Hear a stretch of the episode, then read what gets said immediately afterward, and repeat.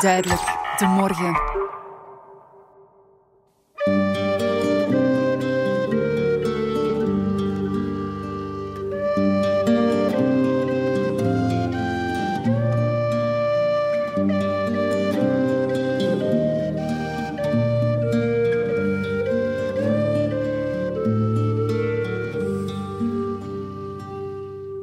Ik heb lang gedacht dat ik de enige ben die zo onzeker is. Het gaat dan over mijn capaciteiten, maar ook over wat anderen over mij denken.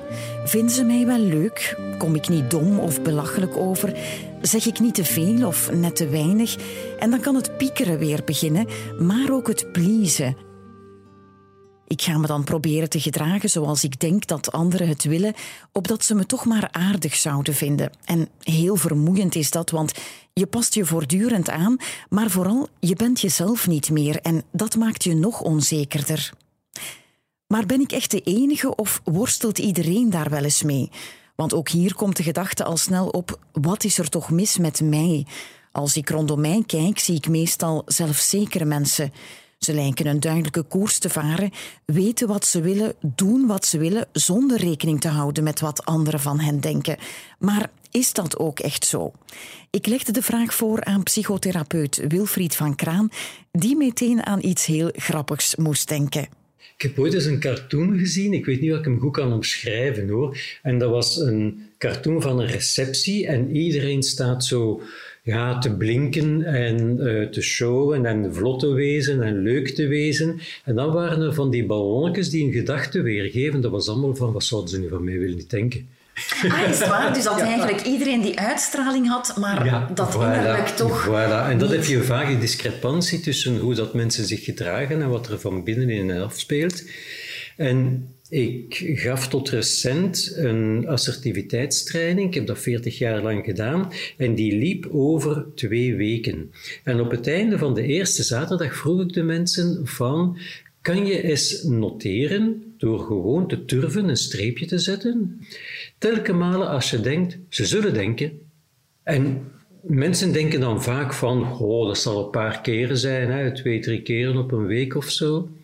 En het was ontzettend verrassend hoe vaak dat mensen denken, dubbelpunt, ze zullen denken, ja. En dat bleek tussen de 20 en de 25 keer per dag te zijn. Dus dat is een behoorlijk aantal. Hè? En meestal zijn we ons daar niet bewust van. Maar door die opdracht waren mensen daar echt wel op gefocust om dat te vangen op het moment dat ze dat merkten. Terwijl als je daar niet op gefocust bent, ja, dan merk je dat niet, maar je wordt er wel onzeker van, van die vraag. Want het is een retorische vraag. Het is geen vraag waar je een antwoord op geeft. Het is eigenlijk een retorische vraag van, ja, ze zullen denken en dan volgt er iets. Hè? Als ik de zin ze zullen denken dat aanvul, dan volgt er inderdaad iets, maar vrijwel altijd iets negatiefs, iets dat ik vrees. Ik zal zelden denken: ah, nu zullen ze wel vinden dat ik heel slim ben, of nu zullen ze mij wel een heel toffe vinden. Nee, ik ga altijd iets slechts over mezelf denken. Een heel eenvoudig voorbeeld is: ik stuur iemand een sms en ik krijg niet meteen antwoord, terwijl die persoon meestal snel reageert. In de tussentijd begin ik me allerlei voorstellingen te maken dat ik iets verkeerds gezegd heb, dat er een haar in de boter zit, dat hij of zij me niet zo leuk vindt en ga zo maar door. Maar wat blijkt achteraf? De batterij van de gsm van die persoon was plat en daardoor duurde het vier uur vooraleer er een reactie kwam. Wat kan ik op zo'n moment doen om die negatieve gedachten in te tomen?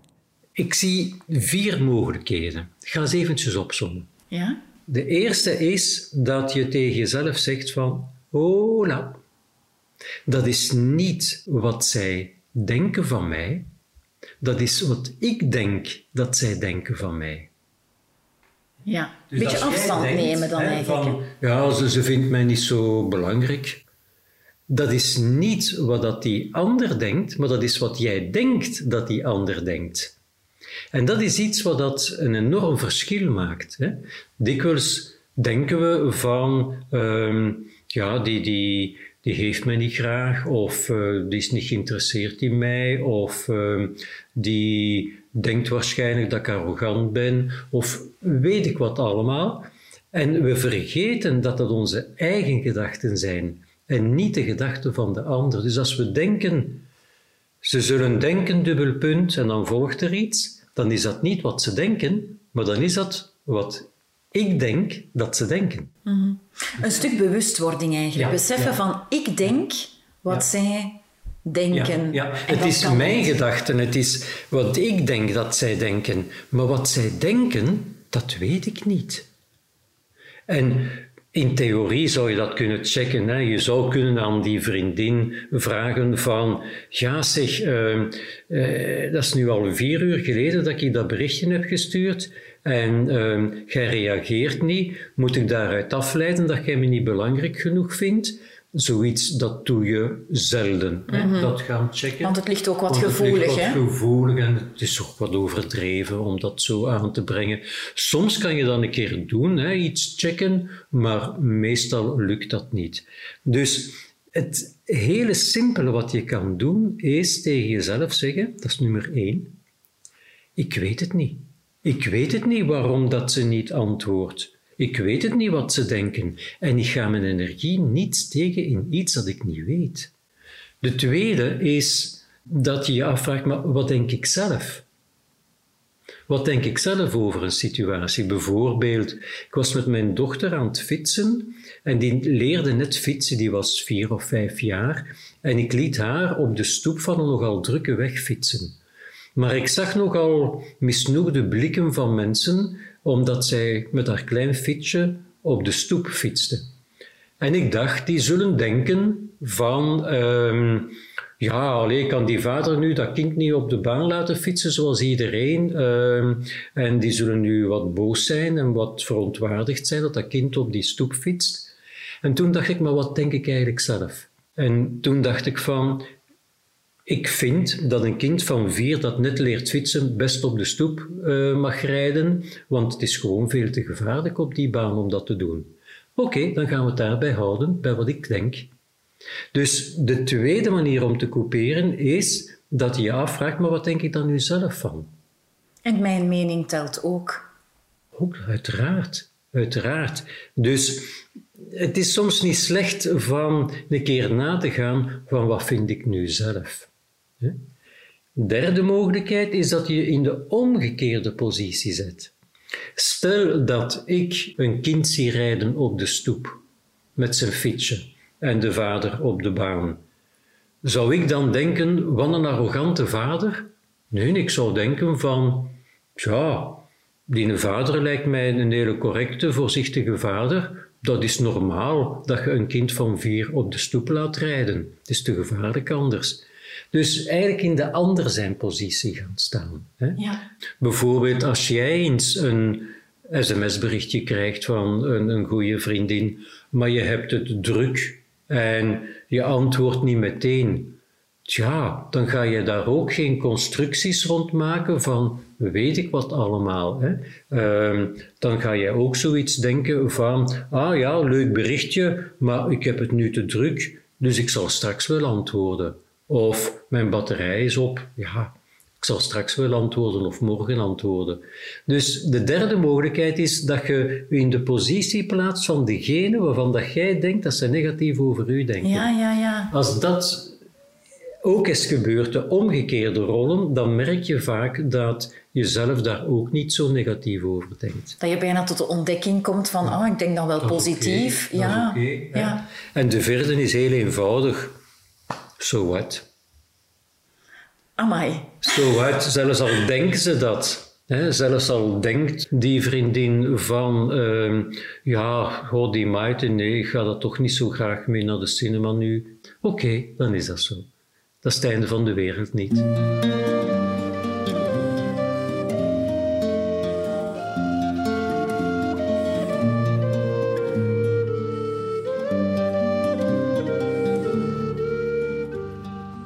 Wilfried gaf meteen al vier concrete tips om om te gaan met de gedachte ze zullen denken dat. De eerste stap is bewustwording. Dus beseffen dat jij denkt dat ze dat denken, maar je weet het niet. Het is een constructie die je maakt in je hoofd, maar de kans is groot dat die helemaal niet klopt. De tweede stap is kijken naar jezelf en zeggen: wat vind jij van de situatie? En als jij vindt dat je het goed gedaan hebt, dan is het ook goed, wat anderen daar ook mogen van denken. Een derde coupeertechniek is je verplaatsen in de andere en je afvragen wat jij dan zou denken. Waarschijnlijk valt dat wel best mee. En dan last but not least de ik trek het mij niet aanhouding en voortzeggen. Maar dat vind ik wel heel moeilijk. Ik zal al beginnen met te oefenen op stap 1, 2 en 3. Iets anders waar ik zelf niet zoveel mee worstel, of dat denk ik toch, is een zelfzekere uitstraling. Ondanks mijn onzekerheid slaag ik er meestal in om de schijn hoog op te houden en daar ben ik blij om. Maar wat als je dat niet lukt? Dus dat je je onzeker voelt, maar ook onzeker overkomt bij mensen. Zijn er trucjes om dat aan te pakken? Zeker, absoluut. Er zijn zo een aantal hele simpele dingen. In die fameuze cursus, wat ik het daar straks over had, begin ik met het samenstellen van een robotfoto van onzeker gedrag. Ik noem dat onzeker gedrag in plaats van onzekere mensen, omdat onzekerheid geen persoonskenmerk is, maar een gedrag is. En de meeste van ons hebben geleerd om zichzelf zeker te gedragen in de meeste situaties. En in sommige situaties hebben we dat niet geleerd. Bijvoorbeeld als we moeten afgrenzen of nee zeggen of onze mening zeggen. En het gaat dus om een geleerd gedrag en niet om een eigenschap van een persoon. Vandaar dat ik altijd wil corrigeren als mensen zeggen van ik ben een onzeker iemand. Want dat lijkt dan te zijn alsof het om een vaststaand persoonskenmerk gaat. En daar ben ik het niet mee eens. Want zelfs degenen die zeggen ik ben een onzeker iemand, die gedragen zich wellicht in heel wat situaties zelfzeker, maar ze zien dat niet meer. Ah, toch omdat je gefocust bent op die onzekere voilà, kant. Op die paar situaties waarin dat je niet tevreden bent. Maar ja, ik vraag dan aan de mensen van verander eens deze kijk en noem jezelf niet meer een onzeker iemand, maar iemand die zelfzeker zou willen reageren in situatie X of Z of Y. En dan is de vraag, hoe doe je dat dan? Hoe kan je dat leren? Waar kan je dan op letten? Bijvoorbeeld bij die sollicitatie, maar ook als je tegenover iemand komt te staan waarvan dat je vindt van door de dienen wil ik me niet laten doen. Of gewoon op een feestje dat, dat je je toch een houding wilt geven of, uh, of in eender welke andere situatie. Waar kan je op letten als je echt zelfzeker wilt overkomen? Ja. Wel, het eerste is, mocht dit nu gefilmd worden, wat wij hier aan het bespreken zijn, en ik zou mijn uitleg geven met mijn blik naar beneden, en ik zou geen oogcontact met jou leggen, hoe lang denk je eerder het duurt dat jij zou denken, er klopt iets niet met die man? Ah nee, dat klopt, ja inderdaad. Dat duurt geen tien seconden. Nee, ik zou dat heel raar vinden. Ja, ja, ja. je zou meteen denken van, amai, wat een onzeker man. Hè? Omdat ik, ja, als ik nog maar vijf seconden naar beneden kijk of schichtig van links naar rechts, dan zou jij dat zien als een teken van onzekerheid, dat ik je niet durf aan te kijken. Doe dat niet. Maar maak oogcontact. Maar maak oogcontact. Als dat niet gaat, als je de mensen niet in de ogen kunt kijken, kijk dan in hun richting. Ja. Maar echt met die blik zo helemaal naar beneden of helemaal naar boven of schichtig van het ene punt naar het andere punt, dat valt veel te veel op. Het tweede wat je kan aanmerken dat mensen uh, onzeker zijn, is de stem. Ah ja, ja, ja, ja. Je, je doet dat ook. Ik geef ook les aan tandartsen en uh, bijvoorbeeld zij, als zij de telefoon opnemen, ja, dan hebben zij patiënten die snel willen gezien worden en die luisteren goed hoe dat die tandarts klinkt, om te kunnen bereiken wat zij willen bereiken als patiënt, namelijk vanavond gezien worden. Ah, ja, ja, ja, ja. En als die tandarts een beetje onzeker klinkt, dan weten ze, hier moeten we forceren. Deze kunnen we naar onze... Ja, dat is een opening. Die kunnen we naar onze hand zetten. Ja? Dus uw stem mag ook niet te onzeker klinken. een onzekere stem is vaak een stem die veel te snel gaat, die een beetje ratelt zo van zenuwachtigheid. Of te stil. Of te stil, inderdaad. Zo een stemmetje zoals de deze hier. Hè? Zoiets, ja. En wat aarzelend. En wat aarzelend. En ja, met hele lange pauzes bijvoorbeeld. Of een, een stem die beeft, die trilt. Dat is ook iets wat dat opvalt.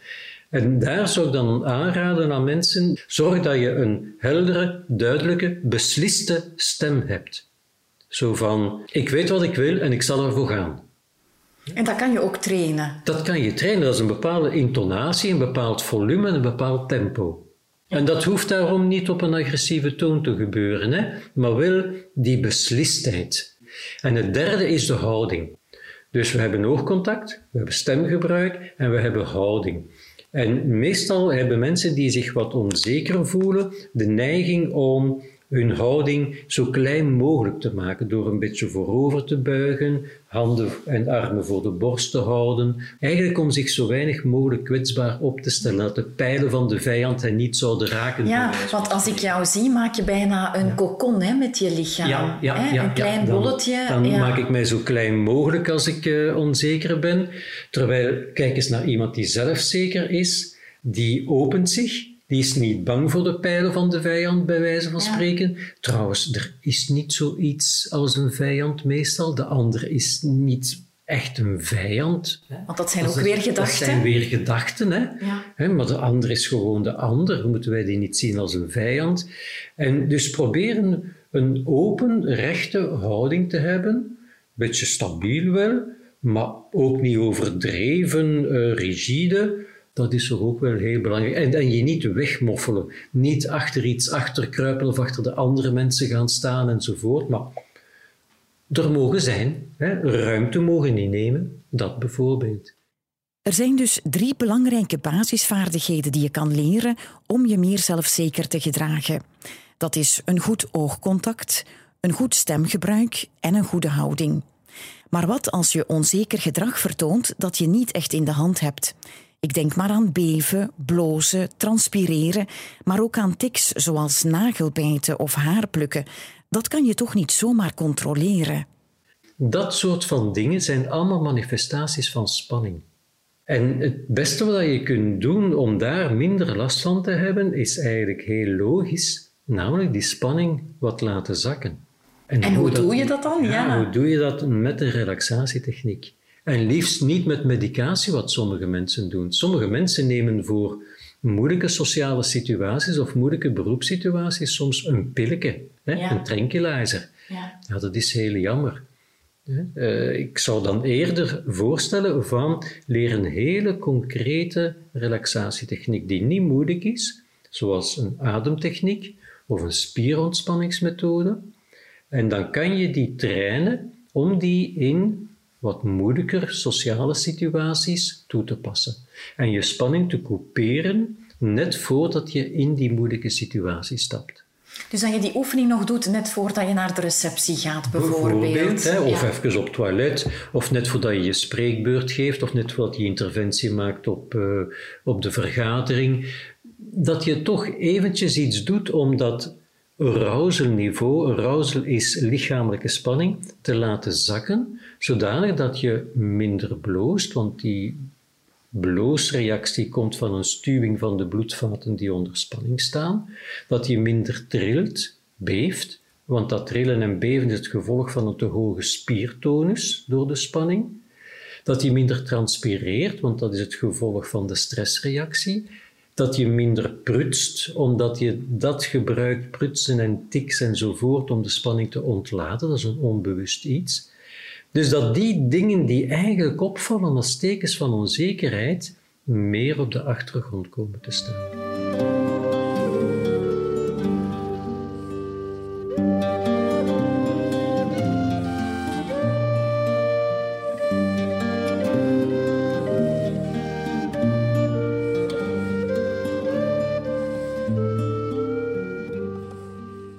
Intussen had ik al een mooie toolbox om met onzeker gedrag om te gaan.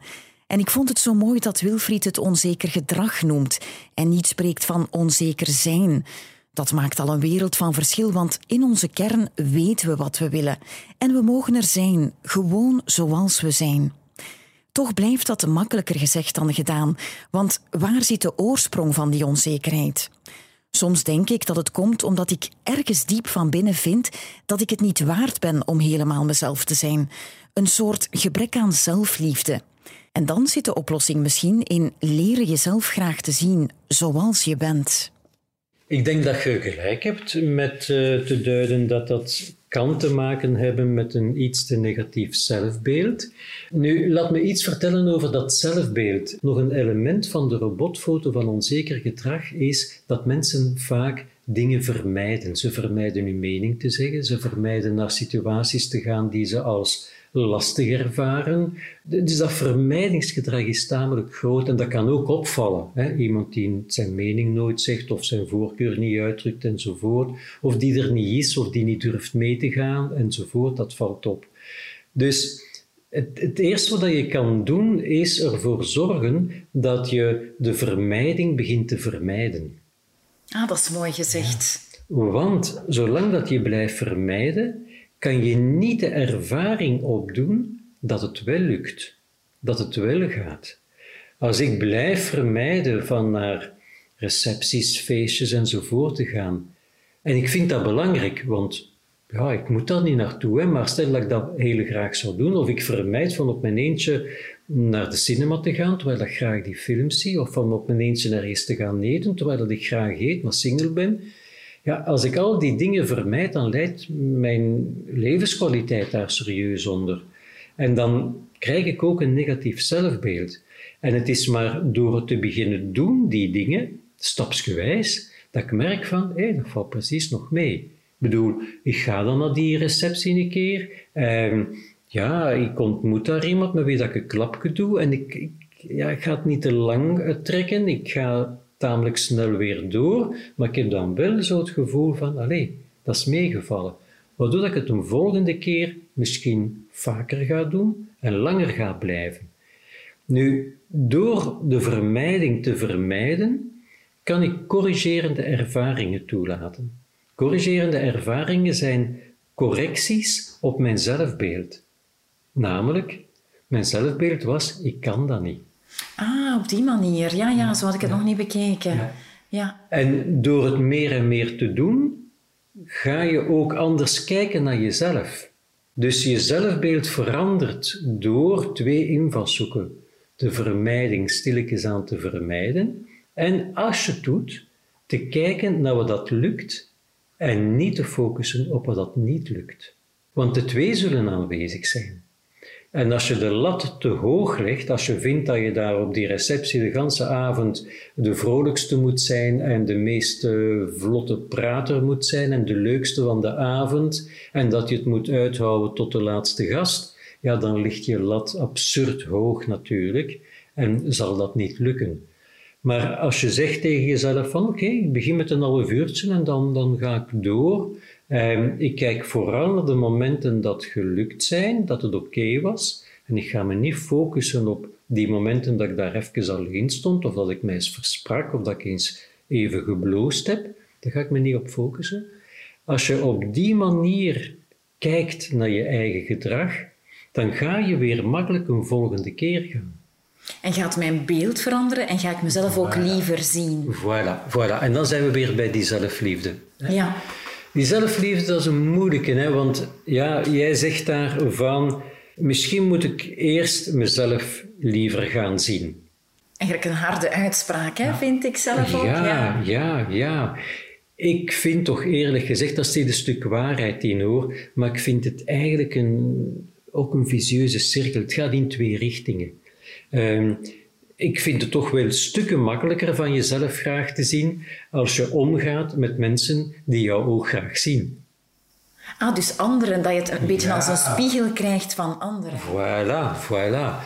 Ik bedoel, probeer maar eens ehm, als Robinson Crusoe op het eiland, als Robinson Crusoe daar uh, aan zelfliefde te gaan doen, kan best lukken hè, als hij een handige harpoen maakt en hij kan tegen zichzelf zeggen van wauw, knap van mezelf. Ja, dan zal dat wel lukken, maar het is toch stukken makkelijker van zelfliefde te ontwikkelen wanneer dat je omgeven bent door mensen die hun appreciatie uiten voor jou, die af en toe eens initiatief nemen om jou uit te nodigen of om samen dingen te doen. Dus vergeet dat ook niet, dat luik. Hè? En zit niet op je eentje in je kamer aan je zelfliefde te werken. Ik heb eerlijk gezegd wel die neiging en zo kom ik in een visieuze cirkel terecht. Ik denk dan, ik moet die zelfliefde zelf in mijn eentje aanpakken. En dan sluit ik me op, maar daardoor ga ik dingen vermijden en word ik alleen maar nog onzekerder. Door het omgekeerde te doen, door mensen te ontmoeten die me waarderen, zal mijn zelfliefde groeien. Langs de andere kant is het ook niet fout om je af en toe terug te trekken in je kokon, maar er is wel een belangrijke voorwaarde, zei Wilfried. En dat is. Jezelf goed te verzorgen. En wat bedoel je daar dan mee? Is dat dan gezond eten of bedoel je... Ja, ja, ja. bijvoorbeeld uh, vanuit het boeddhisme. Je weet dat ik een mindfulness uh, adept ben en trainer ben. En vanuit het boeddhisme, wat hij misschien niet zou denken, acht men bijvoorbeeld de zorg voor het lichaam ontzettend belangrijk. Bijvoorbeeld zorgzaam met je lichaam omgaan betekent dat je goed let op wat je in dat lichaam stopt. Ja. Terwijl dat mensen in een, in een periode dat ze wat frustraties hebben, als ze zich niet zo goed in hun vel voelen, eerder aan binge-eating gaan doen en veel suikers nemen en veel alcohol en snel opwarmbare kost. Nee, zegt men vanuit die, die mindfulness, ga op een liefdevolle manier met dat lichaam om. Kijk wat dat je daarin stopt. Stop daar goede dingen in, zuivere dingen in. Ook ehm, je lichaam goed verzorgen door beweging te hebben, door ehm, het met een vriendelijke aandacht aan te raken. Bijvoorbeeld als je jezelf wast, of je ligt in bad, of je neemt een douche, of je strijkt je in met een of ander product, van dat liefdevol te doen. Dus eigenlijk, en met aandacht. En met aandacht te doen. Hè? Dat is ook een vorm van zelfliefde. En van jezelf dingen te gunnen waarvan dat je merkt van, ah, dat doet mij eigenlijk wel goed.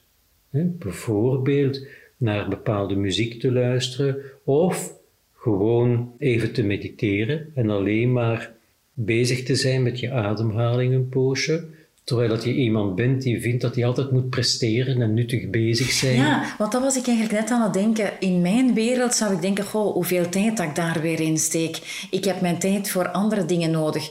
Maar dan merk ik wel dat ik heel veel tijd steek in piekeren.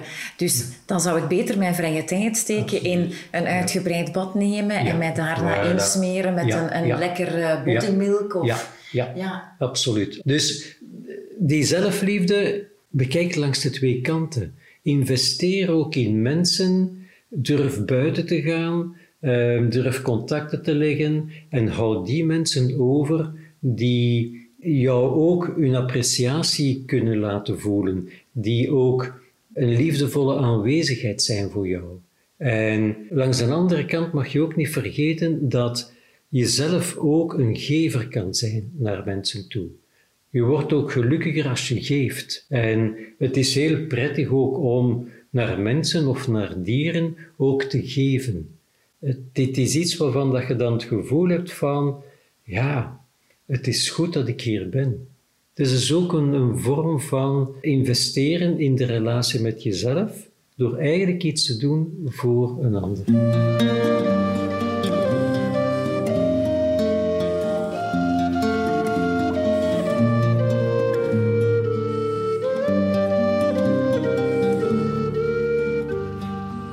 Ik zelf al vaak ervaren. Ik verras mensen graag met een cadeautje of een attentie. Ik geef bewust complimentjes en dat maakt me wel blij. Maar in dat geven zit ook een valkuil. Want ik heb de neiging om te veel te geven of om te veel rekening te houden met anderen. En zo komen we bij het pleasen. Dan dreig ik mezelf en mijn behoeftes te vergeten en dat is ook niet oké. Het is een moeilijke evenwichtsoefening waar ik vaak mee worstel.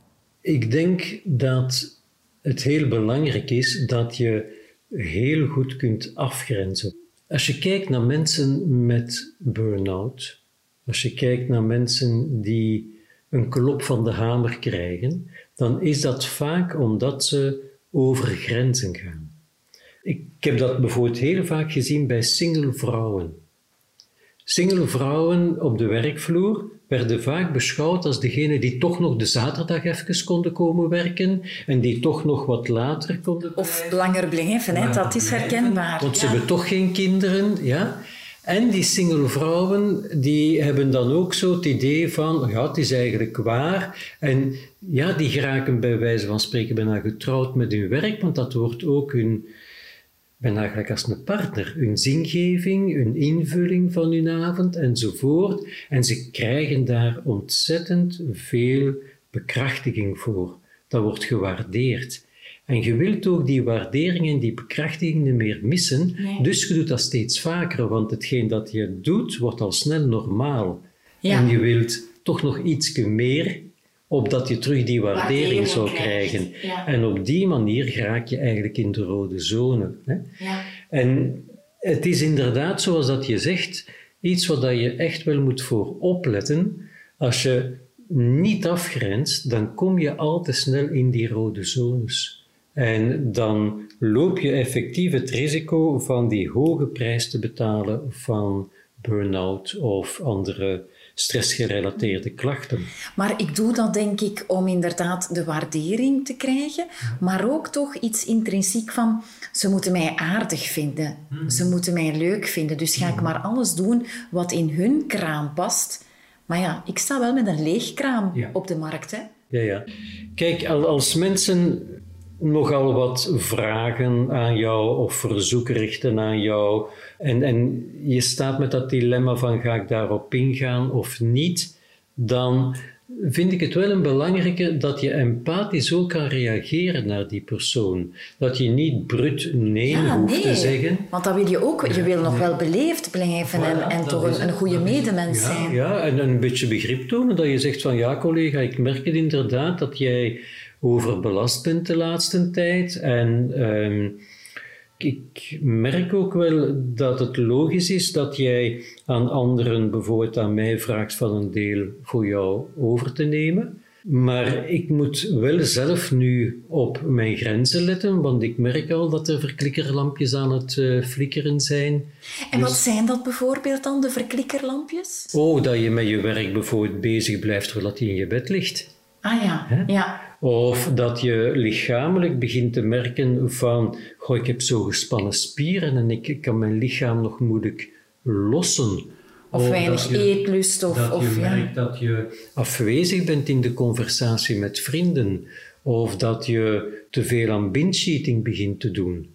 Of dat je jezelf nog weinig verzorgt. En, en dat is dat lichaam waar we het al eens over gehad hebben, dat op de deur klopt en dat zegt van let op, je bent over je grenzen aan het gaan.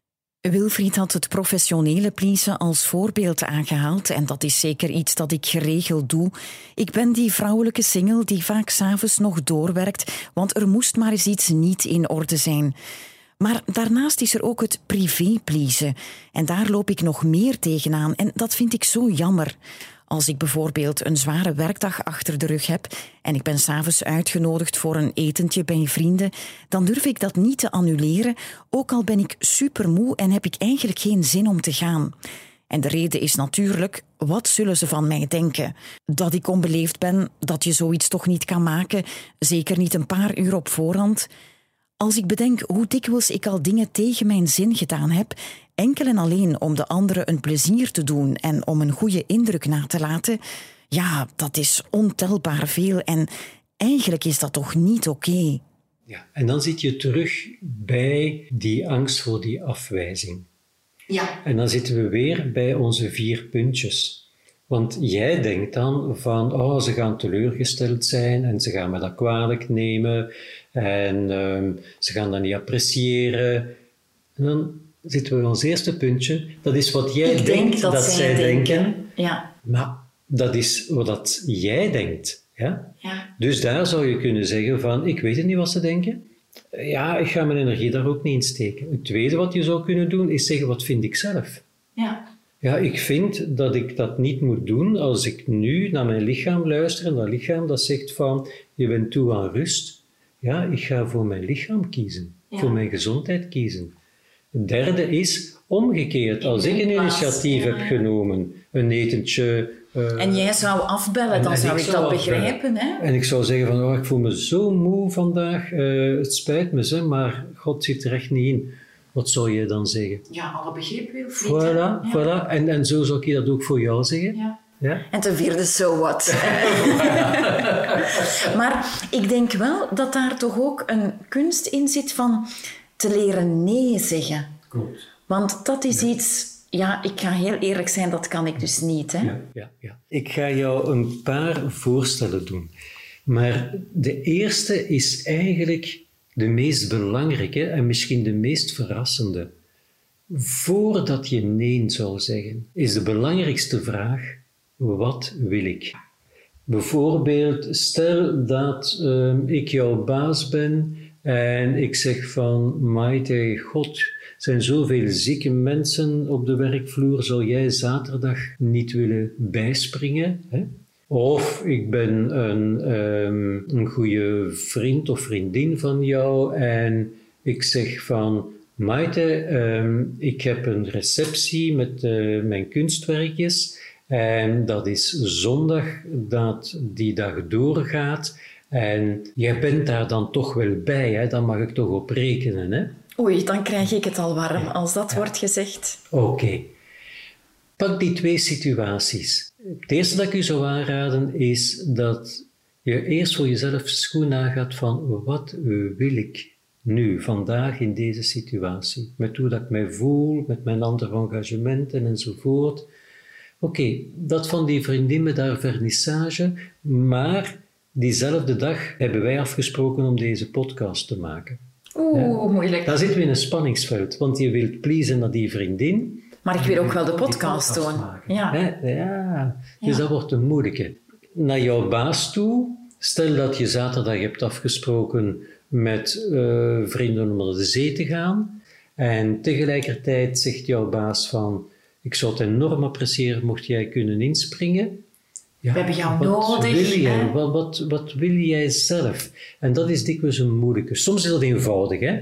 maar dan kan je ook eenvoudigweg nee zeggen of ja zeggen. Maar voor jezelf te weten komen wat je wil, dat is echt de moeite om daar eventjes over na te denken, want het zou kunnen dat je die baas een plezier wilt doen. Het zou kunnen dat je die baas de boodschap wilt geven van Kijk, je hebt ook al veel dingen voor mij gedaan. Je bent heel correct geweest in mijn verlofregeling.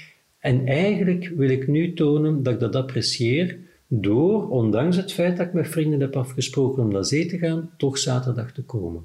Dan is dat assertief gedrag. Ja zeggen. Ja. Of gezegd tegen die vriendin van, goh, dat is nu net in een dag dat we die podcast met Wilfried gingen opnemen, maar ik weet hoe belangrijk dat voor jou is, die dag van jouw vernissage. Ik ga dat afbellen met hem en ik kom. Ja. Dus ook ja zeggen kan assertief zijn. Ja, ja, ja. als, het, maar jouw gevoel volgt. Ja, ja, ja, ja. Natuurlijk, jouw gevoel kan dubbel zijn. Je zou tegelijkertijd ook graag die podcast opnemen. Of je zou tegelijkertijd ook graag met de vrienden naar de zee willen gaan maar tegelijkertijd ook die vriendin of die baas gunstig stemmen, omdat je het belangrijk vindt van dat te doen. Dus het is wel belangrijk van voor jezelf, desnoods heel snel, even na te gaan van wat wil ik eigenlijk. Kan je dat niet zo snel, omdat ze even bellen, die baas belt, of, uh, of die springt binnen op jouw kantoor, of die vriendin belt en die zegt van, ja, ik moet het nu wel weten, hè. Dan kan je altijd zeggen van, weet je, ik ga er even over denken, want ik had al andere plannen. Ik ga zien wat ik kan doen en ik bel jou vanavond terug.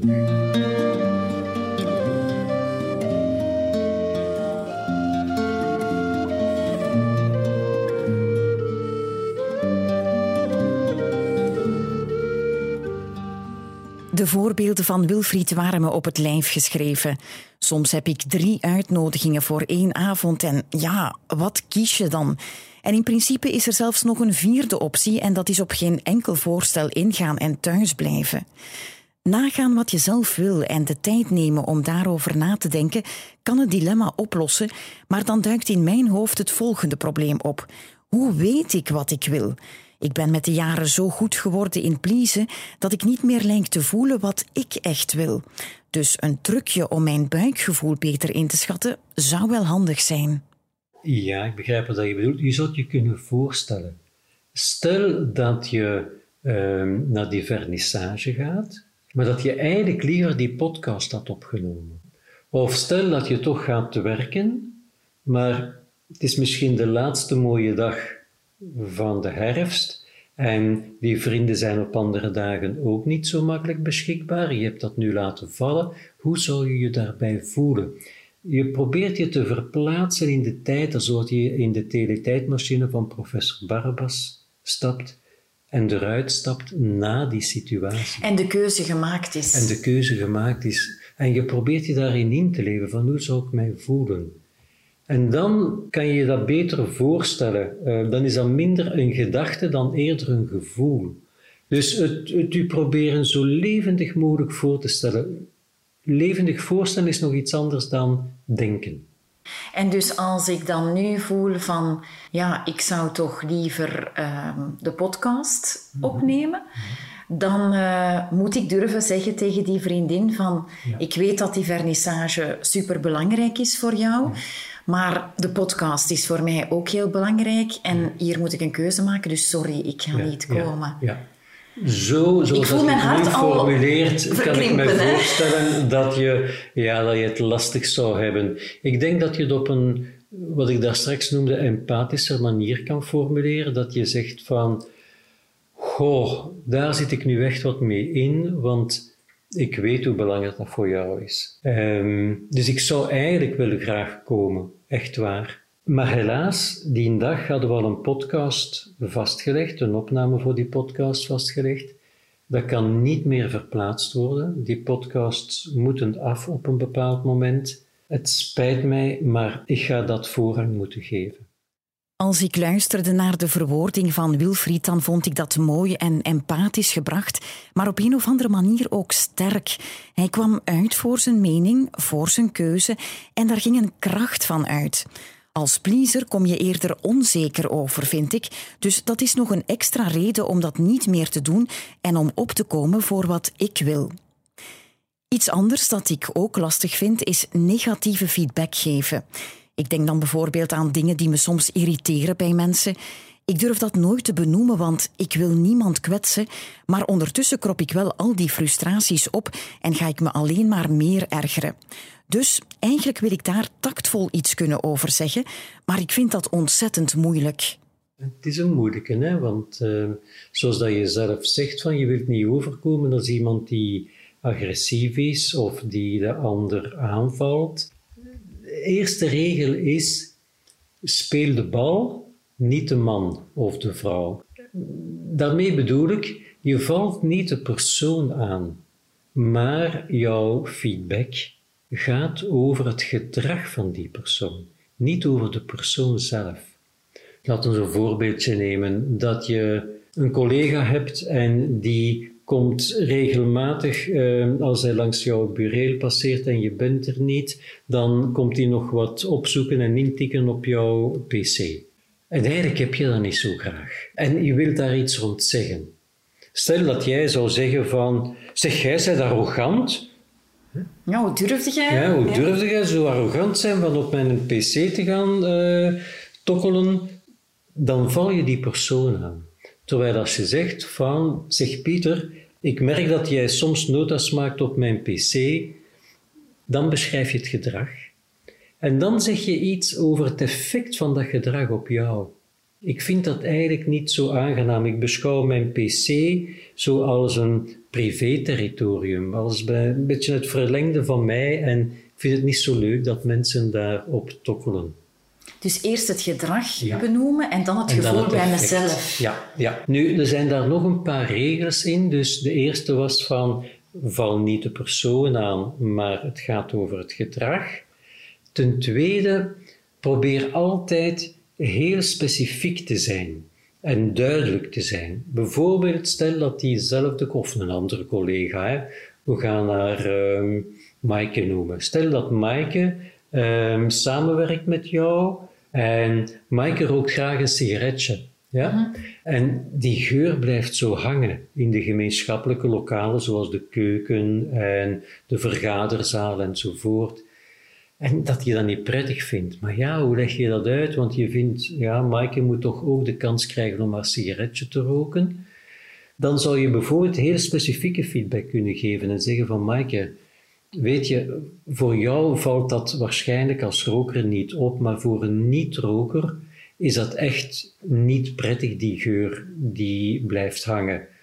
Ik heb er geen moeite mee, Maaike, als jij rookt in de garage of als jij rookt op het balkon. Maar zo dat roken in de keuken en dat roken in uh, de vergaderzaal, dat vind ik niet prettig, want ja, dat, die geur die blijft daar dan hangen. Is dat voor jou oké, van als je rookt, van dat dan alleen te doen op die plekken die ik daarnet vernoemd heb? Ja. Dat is heel specifiek zijn. Dat is niet zeggen van ik ben tegen dat roken, maar het roken op die en die plek vind ik niet prettig. en zo is het ook minder hard, hè? Ja, absoluut.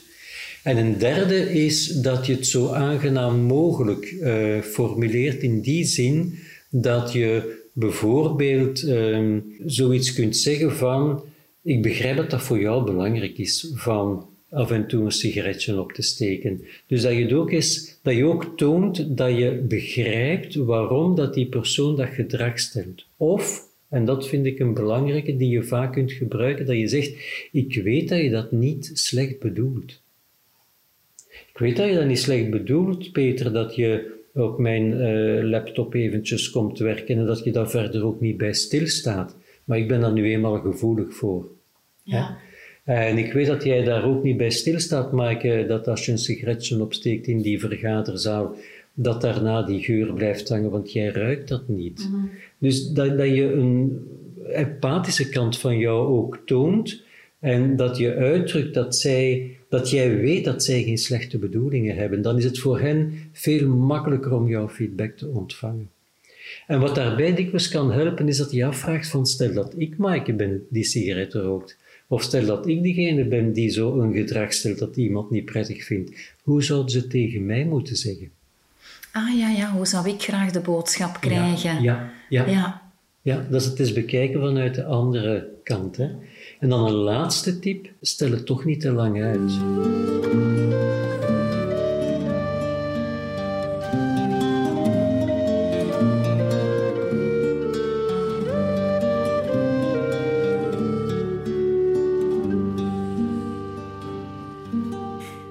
Was al een mooi arsenaal aan tips om mee aan de slag te gaan.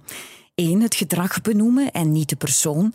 2. Specifiek zijn, dus goed aangeven wat je precies stoort. 3. Het zo aangenaam mogelijk formuleren door begrip te tonen. En dan 4. Niet te lang wachten om die feedback te geven. En toch weet ik niet of ik het durf om zo'n feedback te geven, omdat ik te veel bezig blijf met wat de andere van mij zou kunnen denken. Dat blijft zo'n hardnekkige knoop die ik moeilijk kan loslaten. Je zegt het ook weer, en we zijn weer bij ons beginpunt, hè, dat het komt omdat jij te veel denkt nog altijd wat de anderen van je zullen denken als je die feedback geeft. Ja? Dus ook daar hebben we dan onze vier hulpmiddeltjes van, ja, dat is niet wat de anderen denken, dat is wat jij denkt. En de drie anderen, hè, we gaan ze niet meer opsommen, dus die zou ik effectief ook op dat gebied toepassen. En dan ja, moet je ook niet te veel denken. Wat soms een hulpmiddeltje is om feedback te geven, is twee woordjes. Als, dan. Bij als vul je het gedrag in waarmee dat je het lastig hebt. Hè? Van als jij, Maaike, rookt op deze plekken, dan heb ik daar wat last van. Ehm, als, Pieter, jij op mijn laptop komt tokkelen, dan vind ik dat niet zo prettig. Als dan, probeer die gewoon te onthouden. Wat je er soms nog kan bijvoegen, is ook nog wat je wil. Hè? Maar in de meeste gevallen is als dan al voldoende duidelijk. En door het dan makkelijker te doen, zal je merken dat jouw vreesgedachten waarschijnlijk niet uitkomen. Dat Maaike en Pieter en al de anderen niet de vriendschapsbanden zullen verbreken, de collegiale sfeer om zeep zal zijn, dat ze jou niet zullen zien als een onmens, als een tang, als een uh, weet ik wat voor verschrikkelijk personage.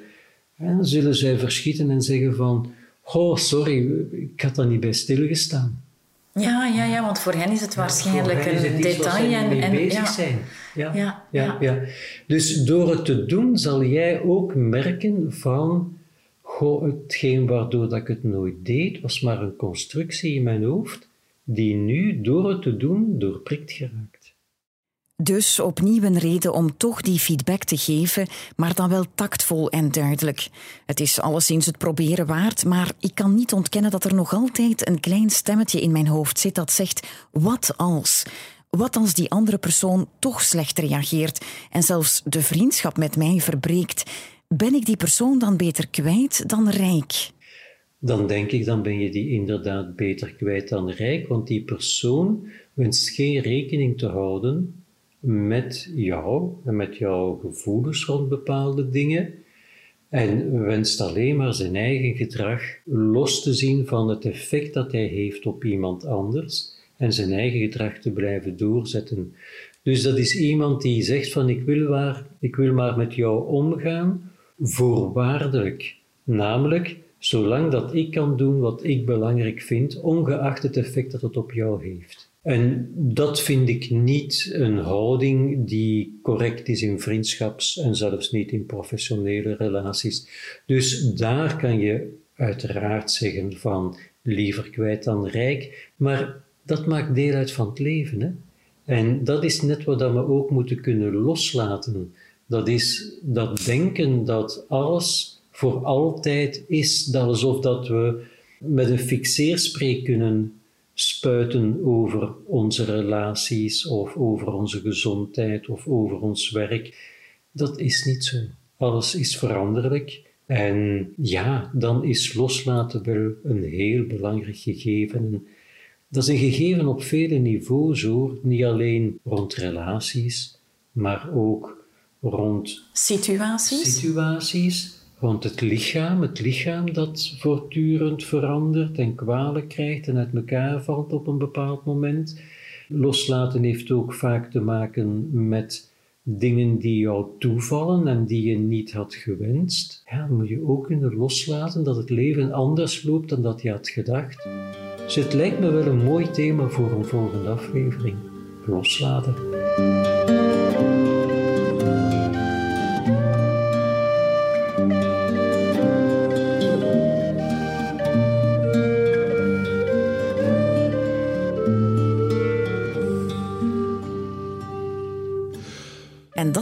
Zeker doen, want ook loslaten is iets waar ik het heel moeilijk mee heb.